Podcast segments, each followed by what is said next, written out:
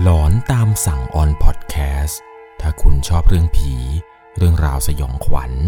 เราคือพวกเดียวกันครับ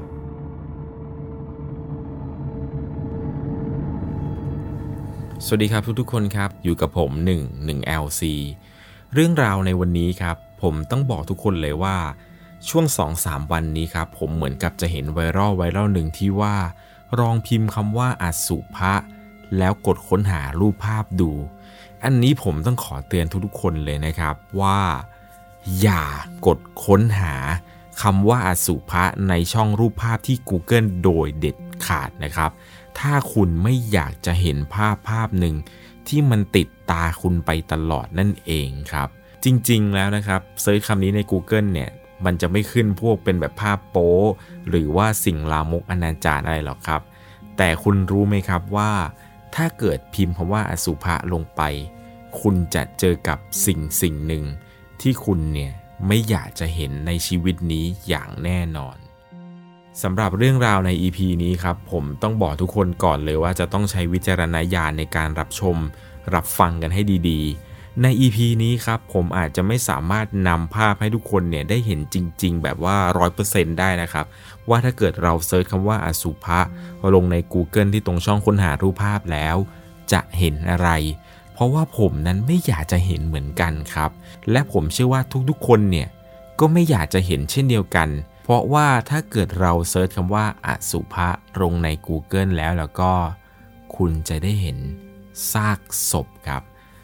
ศพที่เป็นศพคนเสียชีวิตจริง ๆ เป็นภาพจริง ๆ ที่เขามาลงไว้ในอินเทอร์เน็ตนั่นเองครับ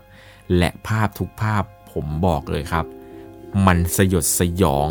และมันน่ากลัวมากๆ ผมเชื่อนะครับว่าถ้าเกิดน้องๆ หนูๆ ที่แบบว่าฟังคลิปนี้แล้วอยากจะไปลอง search ดูว่าอสุภะเนี่ยมันคืออะไร อย่าเลยครับ อย่าพยายามที่จะค้นหา หรือว่าอย่าพยายามที่จะอยากรู้เลยครับว่าถ้าเกิดเซิร์ชไปแล้วเนี่ยเราจะได้เห็นภาพอะไร ไม่มีหรอกครับในคำว่าสุภาพที่จะเป็นภาพโป๊ภาพลามกอะไรนี้ แต่คุณจะเห็นภาพศพที่เป็นศพจริง ๆ ที่คนเขาเสียชีวิตจริง ๆ บางศพเนี่ยขึ้นอืด บางศพเนี่ยถูกกรีดท้องกรีดตั้งแต่คอลงไปแหวกออกไปเห็นตับไตไส้พุง เห็นทุกสิ่งทุกอย่าง มันเป็นภาพที่ไม่น่าจดจำหรอกครับ เลยไม่อยากให้ทุกคนนั้นเข้าไปดู หลายๆ คนก็สงสัยครับว่าทำไมเขาถึงเอารูปพวกซากศพ ถึงเอารูปคนตายที่แบบว่าเขากรีดท้องกรีดนู่นกรีดนี่จนแบบศพบางศพเนี่ยเละศพบางศพมีน้ำหนองขึ้นอืดพองอะไรต่างๆ นี้มากมาย อย่างเช่นศพบางศพเนี่ย มือเท้าหายบ้าง หัวหายบ้าง เหลือแต่ตัวศพที่ถูกประหารศพที่แบบหนอนเนี่ยกัดกินจนแบบร่างเนี่ยพุนไปหมดทั้งตัวทำไมเขาถึงต้องเอามาลงในอินเทอร์เน็ตใช่ไหมครับ เพราะว่าอสุภะเนี่ยมันคือกรรมฐานอย่างหนึ่งครับ เพื่อใช้ในการระงงับราคะ หรือระงงับกามอารมณ์นั่นเองครับ สาเหตุที่เขาใช้พวกซากศพ หรือว่ารูปศพอะไรต่างๆ นี้เนี่ยก็เพื่อที่จะให้เรานั้น คิดแล้วก็วิเคราะห์ครับ ว่าสุดท้ายแล้ว ร่างกายที่สวยงามร่างกายที่หล่อเหลาของเรานั้น ตายไป ก็ไม่ได้ต่างอะไรจากซากศพพวกนี้เลยครับ สุดท้ายแล้วเนี่ยเราก็ขึ้นอืด สุดท้ายแล้วเราเนี่ยก็เน่าน้ำหนองไหลออกมา สิ่งสกปรกทั้งหมดในร่างกายเราเนี่ยทุกสิ่งทุกอย่างที่อยู่ภายในร่างกายของเราเนี่ยเมื่อเราสิ้นลมหายใจหรือเมื่อเราตายไปแล้ว สุดท้ายแล้วครับ ศพของเราเนี่ยมันก็ขึ้นอืด พอง เหม็นเน่า กลายเป็นสิ่งโสโครกไม่น่ารักใครอย่างที่ใครๆหลายคนเนี่ยชื่นชอบครับ การทำกรรมฐานโดยการใช้อสุภะเนี่ยก็เพื่อที่จะให้เรานั้นเข้าใจความเป็นจริงของโลกมากยิ่งขึ้นครับ ผมต้องบอกก่อนเลยนะครับว่าไม่ใช่แค่เรามองภาพศพพวกนี้ แล้วเราจะรู้สึกว่า เอ้ย เราปรงว่ะเราแบบเห็นสิ่งต่างๆ เป็นเรื่องปกติแล้ว ไม่ว่าคนโน้นสวย พอตายไปก็ต้องเป็นแบบนี้แบบนี้ ไม่ใช่นะครับ การทำอสุภะเนี่ยมันลึกลงไปยิ่งกว่านั้นครับเขาว่ากันว่าถ้าเกิดจะทำอสุภะให้ได้แบบเกิดผลจริงๆเนี่ยมันจะต้องเป็นการใช้ปัญญาในการวิเคราะห์ด้วยนะครับ ว่าซากศพที่เราเห็นนั้นเนี่ยมันเป็นอย่างไร อสุภะเนี่ยได้แบ่งความหมายของซากศพในแต่ระยะระยะไว้ถึง 10 ระยะเลยนะครับ ระยะแรกของการปรงอสุภะหรือว่าการทำกรรมฐานนี้นะครับ จะต้องเป็นการพิจารณาซากศพที่พองขึ้นอืดครับ ถ้าจะทำอสุภะจริงๆเนี่ยต้องเริ่มมาตั้งแต่ขั้นตอนนี้เลยครับ โดยการนั่งมองศพที่มันขึ้นอืดหรือว่ามองภาพศพก็ได้ครับ เพื่อคิดวิเคราะห์ครับว่าแท้จริงแล้วเนี่ย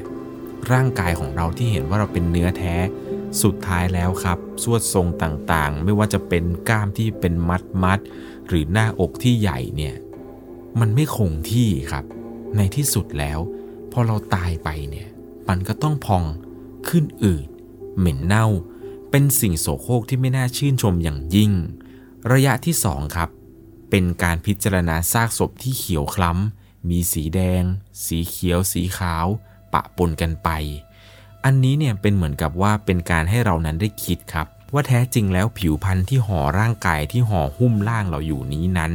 แท้จริงแล้วข้างในผิวหนังลึกๆนี้ มันมีพวกสิ่งโสโครกที่พร้อมจะหลั่งไหลออกมา อย่างที่3ครับซากศพที่มีน้ำเหลือง น้ำหนองไหลเยิ้ม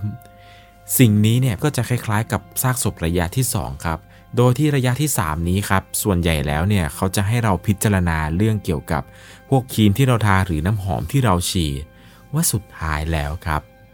จริงๆแล้วเนี่ยไอ้พวกน้ำหอมที่เราฉีดกันอยู่ทุกวันทุกวันนี้ พอเราตายไป มันไม่สามารถที่จะกบกลิ่น หรือสิ่งปฏิกูลที่อยู่ในร่างกายเราได้เลยครับ น้ำเลือด น้ำหนอง สิ่งโสโครกที่มีอยู่เนี่ยมันจะทะลักออกมาทับถมพวกน้ำหอมครีมอะไรต่างๆ ที่เรานั้นทาหรือว่าใช้อยู่ในชีวิตประจำวันเนี่ยพอเราตายไปแล้วเนี่ย น้ำหอมที่ฉีดอยู่เนี่ยแทบจะกบกลิ่นพวกน้ำหนองไม่ได้เลยครับ การพิจารณาซากศพระยะถัดไปเนี่ยจะต้องพิจารณาซากศพที่ขาดกลางตัวครับ ศพในระยะที่ 4 นี้เราจะได้เห็นพวกไต ไส้ ปอด แล้วก็พวกแบบสิ่งโสโครกอะไรต่างๆ ว่าแท้จริงแล้วครับ ร่างกายเนี่ยมันมีอะไรอื่นๆ นอกจากสิ่งที่เรามองเห็นกันแค่ภายนอกครับ ระยะที่ 5 ครับ เราจะต้องพิจารณาซากศพที่ถูกสัตว์กัดกินเว้าแหว่ง ในระยะที่ 5 ของการทำอสุภะนี้ครับ เราจำเป็นที่จะต้องได้เห็นภาพที่แบบว่าสัตว์เนี่ยมันกัดกินร่างกายของเรา ซึ่งบางช่วงนะครับที่ภาพปรากฏขึ้นในอินเทอร์เน็ตเนี่ยมันจะมีบางช่วงที่เขาเอาคลิปวิดีโอที่แบบว่าคนเนี่ยตะเกียกตะกายหนีตอนที่แบบโดนพวกสัตว์ที่แบบว่ามีฟันแหลมคมอย่างเช่น พวกฉลามกัด หรือพวกจระเข้งับอะไรประมาณนี้ ซึ่งเราเนี่ยก็จะเห็นครับว่าร่างกายของเราเนี่ยข้างในเนี่ยก็เต็มไปด้วยสิ่งโสโครกอะไรต่างๆ พวกกล้ามเนื้ออะไรประมาณนั้นที่ไม่มีใครอยากจะเห็นนั่นเอง ระยะที่ 6 ครับ ถ้าเกิดว่าทำมาจนถึงขั้นที่ 6 นี้แล้วเนี่ย คุณจะได้เห็นซากศพที่มีมือ เท้า ศีรษะ ที่ขาดหายไป ศพบางศพที่จะได้เห็นนี้ บางศพก็ไม่มีแขน บางศพเนี่ยก็ไม่มีหัวเลยก็มีนะครับ สาเหตุที่ให้ดูภาพศพที่มันไม่มีหัวหรือไม่มีเท้าไม่มีศีรษะอะไรไปนี้ครับ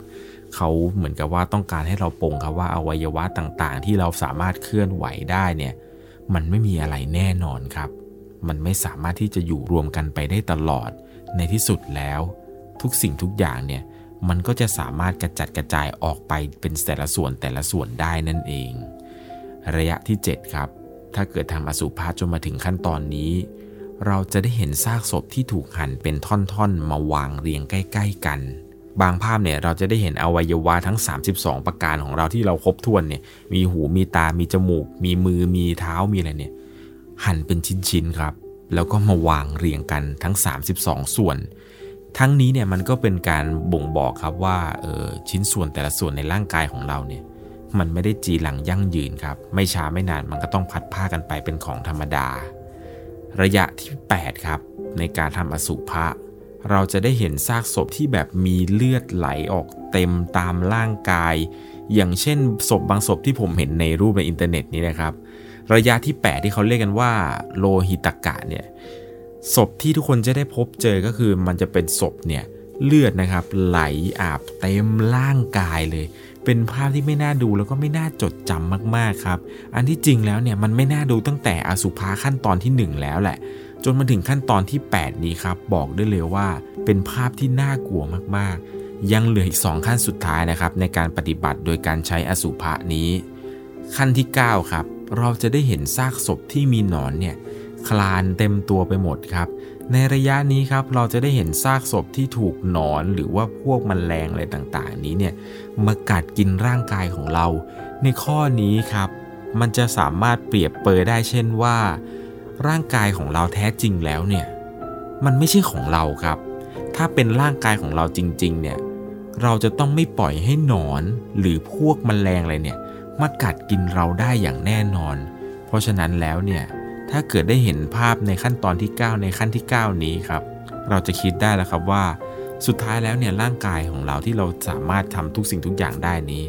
พอเราตายไป มันก็ไม่ใช่ของเราอยู่ดีครับ ขั้นตอนสุดท้ายของการทำอสุภาครับ ระยะที่ 10 เราจะได้เห็นซากศพที่เหลือแต่โครงกระดูกแล้วครับ ครั้งนี้เนี่ยเราจะไม่ได้เห็นเลือด หรือเห็นเนื้ออะไรที่มันยุ่ยเห็นตับไตไส้พุงอะไรแล้ว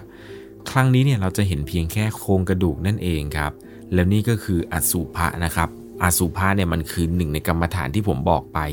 ถ้าเราสามารถเห็นทั้ง 10 ระยะนี้ได้ครับ และเราคิดตามไปทีระยะระยะนะครับ เช่นว่าเราเห็นระยะที่ 1 แล้วเราคิดได้ว่าเออสุดท้ายแล้วเนี่ยร่างกายคนเราเนี่ยต่อให้สวยให้งามขนาดไหนตายไปก็ต้องพองขึ้นอืดเพราะฉะนั้นเนี่ยเราอย่าไปยึดติดกับร่างกายเรามากเลย หรือเราไม่ควรจะไปยึดติดกับร่างกายของคนที่เราชอบ หรือคนที่เราแอบชอบ หรือคนที่เรารักอะไรประมาณนั้นนะครับ การทำอสุภะเนี่ยมันก็เป็นการตัดกิเลสไปอย่างหนึ่งครับ ว่าสิ่งที่เราเห็นเนี่ยสุดท้ายแล้วครับ ผิวพรรณที่สวยงาม หน้าตาที่สวยสดงดงามนี้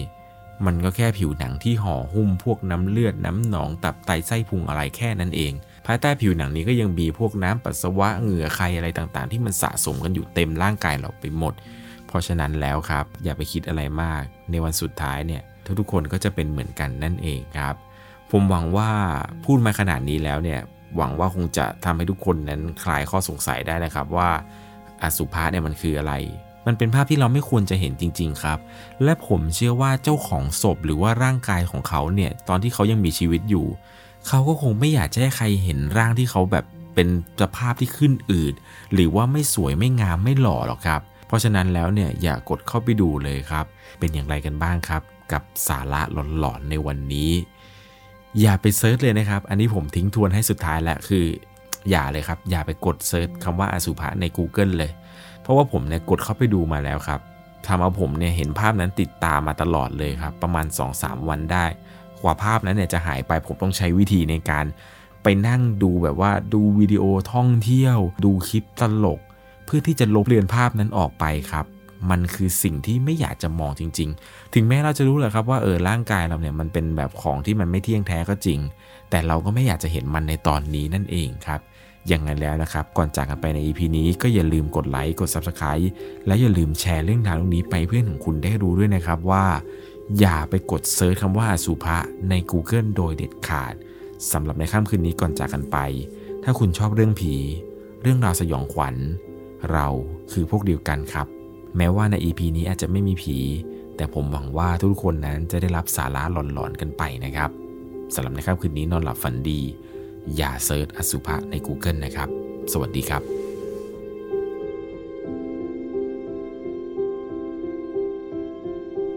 สามารถรับชมเรื่องราวหลอนๆเพิ่มเติม